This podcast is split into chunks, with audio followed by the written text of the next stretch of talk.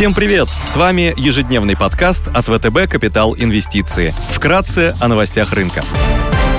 Глобальные рынки. Внешний фон с утра негативный, фондовые рынки продолжают снижаться, S&P в минусе, минус 0,1%, Евростокс в нулях. Развивающиеся рынки снижаются на 1,2%, китайский рынок переживает более глубокую коррекцию. Стоимость барреля марки Brent опустилась до 66 долларов, унция золота торгуется по 1786 долларов, доходность по десятилетним гособлигациям США снизилась до 1,24%.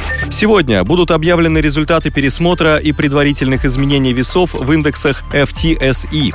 Национальный банк Китая объявит решение по ключевой ставке, Германия представит данные по инфляции. В США выйдут данные по числу буровых установок от Baker Hughes.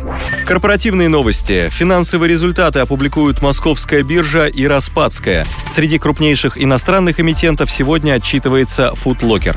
Идеи дня. Обсуждение темы сокращения программы покупки облигаций в ФРС не является сюрпризом для инвесторов, однако опубликованный на днях протокол июльского заседания вместе с рисками распространения дельта-штамма и опасениями ослабления экономического импульса спровоцировали эмоциональную реакцию рынков, вызвали распродажи широкого спектра рискованных активов и привели к снижению доходности десятилетних трежерис до 1,24%. Как показал протокол, представители Федеральной резервной нервной системы США пришли к согласию, что уровень занятости, достаточный для снижения поддержки экономики, может быть достигнут уже в этом году, что говорит о том, что сворачивание QE начнется, вероятно, уже этой осенью. К тому же, даже несмотря на противоречивые макроданные из США, среда остается скорее инфляционной, что создает условия для роста доходности трежерис. Согласно консенсус-прогнозу, ожидается, что доходность десятилетних казначейских облигаций вырастет до 2,1% 2% к концу 2022 года. Инвесторам с высоким аппетитом к риску, которые хотели бы отыграть подобное движение на рынке казначейских бумаг, стоит обратить внимание на обратные ETF на Treasuries, такие как, например, ProShares Shot 20 Plus E Treasury, тикер TBF или открыть более агрессивную позицию, купив фонд с тройным плечом Direxion Daily 20 Year Treasury,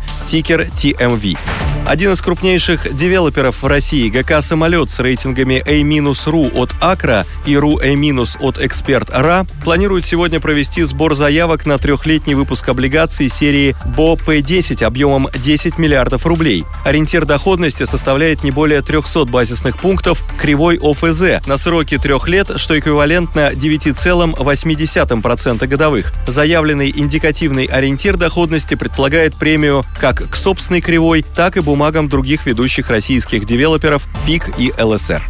Спасибо, что слушали нас. Напоминаем, что все вышесказанное не является индивидуальной инвестиционной рекомендацией.